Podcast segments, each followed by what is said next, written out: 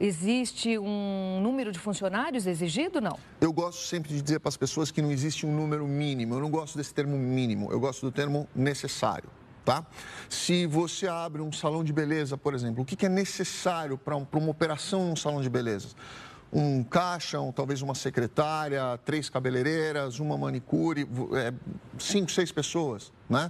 Mas se você for abrir uma, uma prestação de serviço de contabilidade, você precisa do quê? Uma secretária, você que é o CPA, é o, é o contador, talvez mais um ajudante. Né? Nós estamos falando de duas pessoas contratadas. Quer dizer, depende da necessidade do negócio. Do negócio. Ah. Então é a necessidade do negócio, não, não existe um mínimo. Entendo. Porque na hora que a imigração vai fazer a análise, o corpo consular vai fazer a análise do seu processo, ele vai querer ver se aquela estrutura que você tem é uhum. suficiente para o negócio progredir. Nesse ponto eles são muito corretos corretos. Muito corretos e muito restritivos. A gente já viu situações em que eles realmente eles não, eles não buscam o mínimo. Hum. Qual é o mínimo? É 10? Não, põe 11.